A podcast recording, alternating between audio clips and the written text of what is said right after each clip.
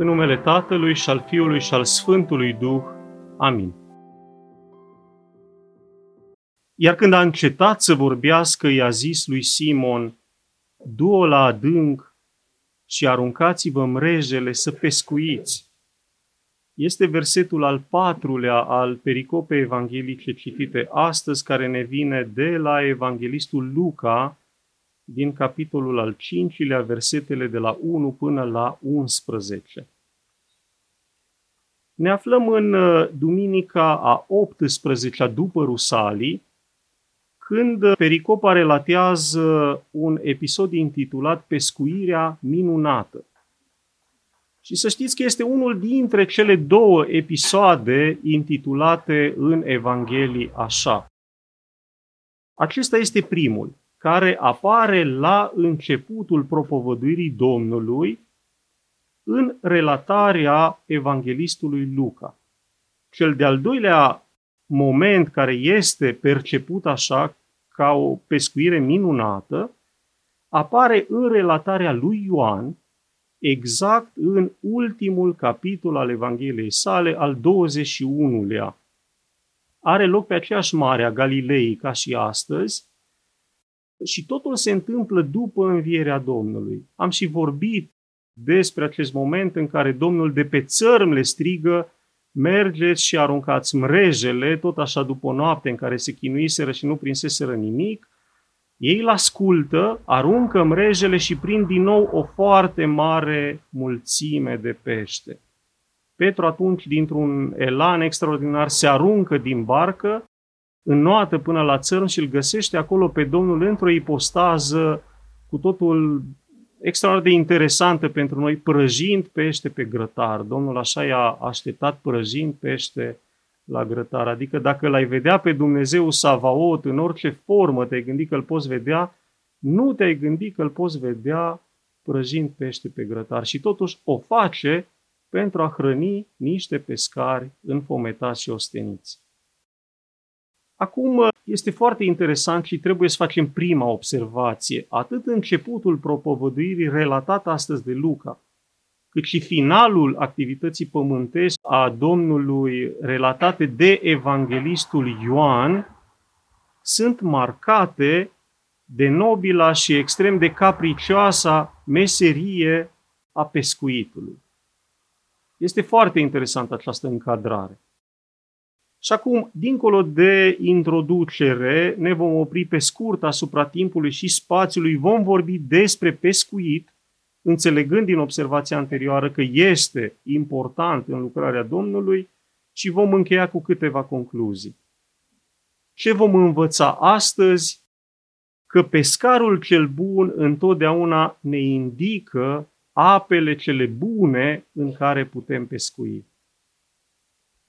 Prima oprire, vă spuneam că va fi asupra timpului și spațiului și avem așa, din punct de vedere al timpului, exact cum relatasem adineaori, ne aflăm la începutul propovăduirii și după primele vindecări ale Domnului, inclusiv soacra lui Petru fusese tămăduită în acest corp al primelor vindecări.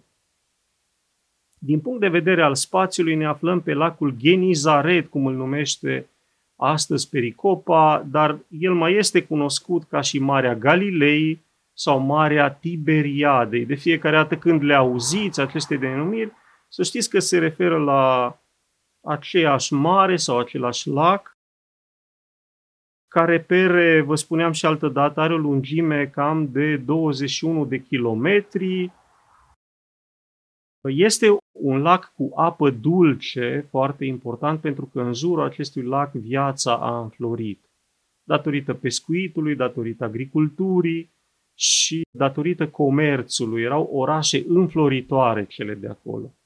Situat la 210 metri sub nivelul mării, este cel mai mare lac cu apă dulce din lume și cel situat la cea mai joasă cotă. Deci cu 200 de metri sub Mediterana. Vă dați cât de adâncă este depresiunea acolo. Foarte, foarte important în acest moment al timpului și spațiului, avem convertirea primilor apostoli. Așa cum ați aflat de la finalul pericopei, Petru cu Iacov și cu Ioan au lăsat totul și l-au urmat pe Domnul. Mitropolitul Bartolomeu, în traducerea Scripturii, ne spune că era acolo inclus și Andrei.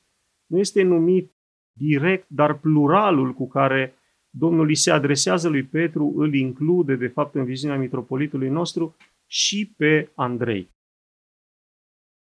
Și acum ajungem la oprirea principală care vă spuneam că va fi asupra pescuitului. Și dacă mi s-a părut foarte interesant că el apare atât la început cât și la finalul activității misionare a Domnului pe pământ, o să vedeți că el apare relatat și într-un alt moment esențial. Pescuitul și peștii apar în momentul creației. Imediat după creație, o să urmăm acum cuvintele slăvitului nostru ocrotitor, Sfântul Vasile cel Mare, care ne spune ceva inedit, că în acel moment în care Domnul le spune oamenilor tocmai creați și să stăpânească ei peștii, în Cartea Facerii, capitolul 1, versetul 28, ne zice Sfântul Vasile că imediat după ce le-a dat acea poruncă, crește și înmulțiți-vă și stăpâniți pământul, Domnul le adresează cuvintele citate, să stăpânească ei peștii. Adică, prima dată le-a dat puterea de a-i stăpâni pe cei care nu trăiesc în mediul lor natural. Adică lui Adam și Eva le-a dat, sau preponderent lui Adam în acele momente, i-a dat puterea de a stăpâni pe cei care trăiesc în ape și nu pe cei care trăiesc în același mediu, cum ne-am gândit să stăpânească animalele și toate mamiferele și tot ceea ce avem în jurul nostru. Și ne zice Sfântul Vasile, întreabă el, de fapt, și în ce chip stăpânim asupra peștilor? Răspunde Vasile și o să citez acum cuvintele lui. Poate ai observat cum umbra ta îi surprinde în clipa în care te apropii de un iaz. Cum se explică faptul că întreaga făptură din apă își schimbă purtarea când apare un singur om? Niciuna nu mai are libertatea de mișcare obișnuită, niciuna nu mai cutează să înnoate la suprafața mării sau a lacului. Toate se liniștesc. Și este asemănător, citându-l aici pe Sfântul Nicolae Velimirovici, cu situația dintr-o casă în care este tulburare. Haideți să zicem, mama se ceartă cu copiii sau mama îi ceartă pe copii și este o agitație generală. Până când apare brusc și pe neașteptate tata acasă. În acel moment totul se liniștește, tulburarea încetează, ordinea se reașează și lucrurile parcă de la sine intră în matca lor. A venit tata, este liniște și disciplină. Cu toții am experimentat asta într-o formă sau alta. Și așa cum știm noi cine este stăpânul casei și ne-am liniștit automat, ne zice Vasile cel Mare că și peștii știu cine a fost înzestrat de Domnul să le poruncească. Și acum revenind la pericopă. Cred că la fel se întâmplă cu adâncurile sinelui nostru. Cu adâncurile sufletului nostru, când stăpânul de drept se apropie de noi și se urcă în barcă. Toate sentimentele, toate fricile, toate durerile se liniștesc brusc. Ai doma peștilor de care ne vorbea Vasile. Sau a copiilor agitați în pielea cărora am fost și noi toți. Așa intuim noi, de fapt, că stăpânul este de față. În momentul în care ne-am liniștit și ne-am așezat în sinele nostru, știm că stăpânul este aici. după pacea și după, foarte, foarte important, lipsa oricărei tulburări în sufletul nostru. Doar când El este de față, simțim această stare.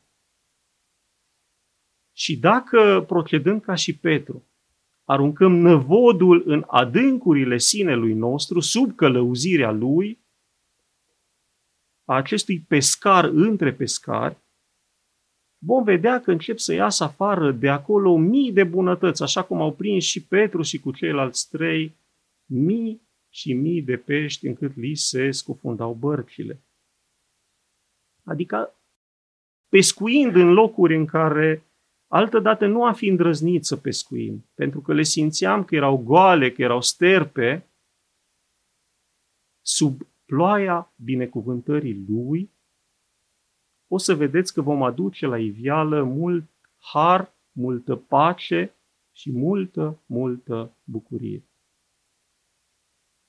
Și de ce, poate mă veți întreba, de ce vom face asta? De, sau de ce am putea face asta? Răspunsul ni-l dă părintele nostru Emiliano Simono Petritul, care ne spune că înțelepciunea lui și doar înțelepciunea lui este cea care ne ajută să descoperim acele locuri tainice din sufletul nostru unde se ascund multe și multe bunătăți. Este ca și cum am avea un radar de mare adâncime, dar radarul este reprezentat aici de harul și binecuvântarea Domnului, în care descoperim cele adânc ascunse de Domnul în acel moment de la care plecasem al creației. Cred că putem să vedem și altfel că se întâmplă precum a scos într-o carte celebră scrisă de mult un pescar bătrân cel mai frumos merlin de pe o coastă a Cubei. Nimeni nu-i dădea nicio șansă și totuși el a reușit să prindă acel merlin fabulos de frumos. Așa se întâmplă și cu noi în momentul în care așteptăm călăuzirea și înțelepciunea Domnului care ne ajută să pescuim cele bune în propriile noastre suflete. Și acum câteva concluzii. Prima în ordinea din pericopă. Îi ascultăm cuvintele, îl chemăm la noi și viața noastră se umple de uimire, asemenea lui Petru, care astăzi s-a înfricoșat de mărimea binecuvântării Domnului. Adică ei probabil nu văzuseră în viața lor atâta pește la un loc, dar îmite să-l prindă ei înșiși. Așa se întâmplă când îl aducem pe Domnul în viața noastră, în permanență ne uimește și ne surprinde cu bunătatea și cu binecuvântarea Lui. A doua concluzie, oricât ne-am străduit noi singuri în lume, ai doma lui Petru și a lui Andrei astăzi, până Domnul nu ne va indica apa cea bună din care putem scoate darurile sale, să știți că asudăm în zadar. Și suntem purtați în derivă ai doma pescarului cubanez pomenit.